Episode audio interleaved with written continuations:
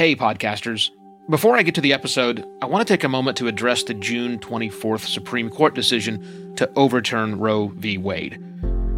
This decision stripped away the legal right to have a safe and legal abortion. Restricting access to comprehensive reproductive care, including abortion, threatens the health and independence of all Americans. This decision could also lead to the loss of other rights. To learn more about what you can do to help, go to choice.crd.co. That's choice.crd.co. And I encourage you to speak up on your podcast as well. Take care and spread the word. Smart speakers make for a tiny fraction of podcast listening, and the experience is rather frustrating. But when Google, Amazon, and Apple finally decide to make a better experience, will your podcast be ready? Hello, and welcome to another podcast Pontifications with me, Evo Terra. Smart speakers. Why are we talking about smart speakers, Evo? The experience is terrible when we listen to podcasts, and I don't disagree with you. I've had smart speakers in my life for how many years now? Uh, I'm going to say four, three or four years. I've had a smart speaker. Currently, I, my house is lousy with smart speakers. I have a Google smart speaker in every single one of my rooms. We have an Amazon smart speaker. I haven't gone the uh, Apple smart speaker route because look, you got to pick a direction and just do something, right? And in all those times, the number of times I have listened to a podcast on my smart speakers is infinitesimally small. Maybe once, twice to see what the experience was, a handful of tests here and there. Look, it's just not a great experience, right? We're used to podcasting being the thing that goes in our earbuds it's what we plug into our ears when we walk around the house. we used to drive our cars, we listen to it that way, but we haven't quite got the the habit yet. But I don't care. And I know that yesterday my friend Tom Webster put out a new bunch of data, which I haven't even seen, that shows that smart speaker consumption has increased. Uh, that's the only data point that I know. It's going up, and I'm not surprised. No one should be surprised. Of course it's going up. Of course it's going up. It doesn't matter what we cranky podcasters think about it. Of course, listener adoption of smart speakers is going up. So instead of talking about what it all means and how, what percentage here and there, none of that matters because the future is happening for smart speakers. I'm sorry. Just going to happen. More people will continue to listen on smart speakers over and over and over again. So let me paint a picture for you what the future might look like because as I said in the cold open, Google, Apple, Spotify, they could make a much better, a much more intelligent voice assistant interface for podcast listening than we have today. Here's my example of that. Let's say I have just heard about a show that I can't quite recall of the name. I overheard it at a conversation at work or a party, back when you used to go to parties. I know it had something to do with confetti in the name, but I know that confetti wasn't, it was like a play on a word in a play on some of the letters inside of confetti. So if I go search for it right now on any of those three platforms, this is my experience in a nutshell. I ask the device to play a podcast called Confetti, and it will. And it will fulfill my needs. It will play a podcast called Confetti. Now, is it a podcast I wanted? Probably not because there's a lot of podcasts that might be named confetti. And it does that because what's it supposed to do? Say, like Google would, hey, we found 1.79 million results. Here they are. No, it can't do that, right? The interface is somewhat limited, so it has to choose something today. But does it in the future? I mean, think about for a moment how much more intelligence Google, for example, could put into its voice assistant if it utilized everything it already knows about you, all the things you've already given it permission to know, and tell it, Google, every day. Why can't it really fast in the myriad data centers that Google operates all over the world, or even inside of the brains of the little devices themselves, whatever, do some parsing of the data of your request, looking through things like your, you know, this is going to sound a little scary, but relax with for a minute. Remember, Google already knows this about you your browser history, search history, If you're on an Android, what your app history looks like, what YouTube videos you've watched. Look through your, you know, where you've traveled, what's in your inbox, photos taken, eh, files stored, all of your own personal data. Why can't it look at that information to make a better recommendation for you? Same thing goes for Amazon, by the way. They know what you bought. They know what you're reading. They know what you're listening to. If you use Prime Video like I do, it knows what you're watching and all the personal data, data once again you've given to it. Apple's not far off of that. They know what podcasts you listen to other than the ones you're listening for right now. All the things you do with your iPhone and, and, and lots more.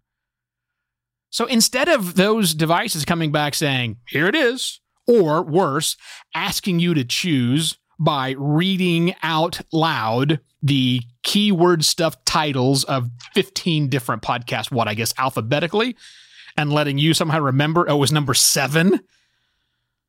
Why can't it narrow the selection down? Or better yet, why can't that intelligent voice assistant come back and say, Do you mean the confetti podcast about the little strips of paper? Or the one from the sci fi convention in some mythical city? Or maybe the one about the beverage tea, confetti. It could do that. Or why can't it ask you another question like, do you know the name of the host? Or what subjects does this podcast cover? Helping you narrow down your search. But now, wait a minute, that's just the most recent episode, right? That's all it's going to play for you is the most recent episode, but that's rarely, as I've said before, the best episode to play especially for shows like serialized shows. Why can't these artificial voice assistant intelligent beings figure out that this show that I'm looking for is serial? It is a serialized show. Why can't it say, hmm, would you like to listen to season one, which is complete? Season two appears to be ongoing and is on its 17th episode. Where would you like to begin? That would be an intelligent assistant helping me make choices. Now, all of that is possible. All of that is possible with what we know today. Okay, it might take more processing power than I'm thinking it might actually take, and that, which is not un, uh, not atypical for me to underestimate the amount of development involved with various things. But again, it's all possible to do today. But, but we have to help we podcasters can't push that stuff forward. But what we can do is get our content cleaned up so that when scenarios like those three that I just came up with 20 minutes before I started talking are actually possible, that our content shows up there. Two things to do clean up your show level data. Yeah, I mean your title. If it's a crazy long keyword stuff title, maybe don't do that. Make sure the name of the hosts of the show are in there in the artist field. And I know the art, the author field is a dumb name for it. Make sure your descriptive elements, like your subtitle and your descriptions, are really well written. Make sure you've got it properly categorized. Do all that. Make it obviously what your show is and how it's different than the other ones out there. Don't make any of these AIs guess if that's what the person was looking for. Also, because it's not just about your most recent episode, Go clean up your episode level data. Do you have it properly marked series versus episodic? Are you using episode numbers? Are they consistent all the way through? Have you categorized each of your episodes like I recently did for podcast pontifications? Do you have real solid episode details so it's relatively straightforward to, for these systems to scan through and help understand what your shows are all about? And would we stop calling those show notes while we're at it? I think you win in the future where smart speaker listening continues to increase by being the better described show. It's always a game and you try and outposition someone else, but regardless of every time I've played this game in various aspects of things like app optimization or search optimization or local optimization, the company, the service, the pages, the content that is better described almost always wins.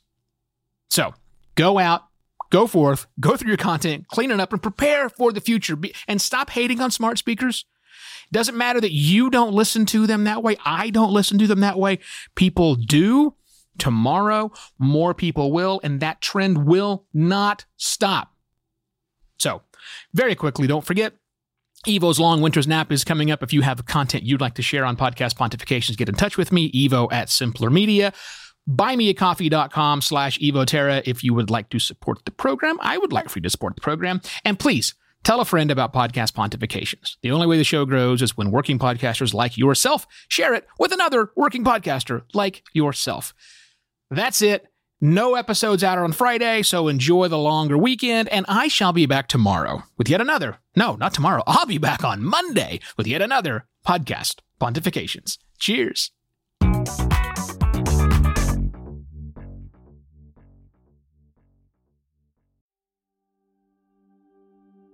While Americans overwhelmingly support the right of an individual to make their own decisions about abortion, unfortunately, that right is no longer protected everywhere in the U.S.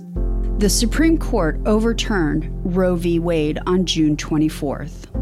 Abortion is a basic healthcare need for the millions of people who can become pregnant. Everyone should have the freedom to decide what's best for themselves and their families, including when it comes to ending a pregnancy. This decision has dire consequences for individual health and safety and could have harsh repercussions for other landmark decisions. Restricting access to comprehensive reproductive care, including abortion, threatens the health and independence of all Americans. Even if you live in a state where abortion rights are upheld, access to safe medical procedures shouldn't be determined by location, and it shouldn't be the privilege of a small few. You can help by donating to local abortion funds. To find out where to donate for each state, visit donations4abortion.com. That's donations, the number four, abortion.com.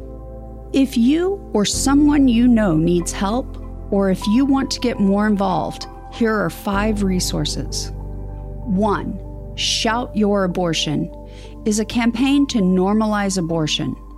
Two, Don't Ban Equality is a campaign for companies to take a stand against abortion restrictions. Three, Abortion.cafe has information about where to find clinics. Four, PlanCpills.org provides early at home abortion pills that you can keep in your medicine cabinet.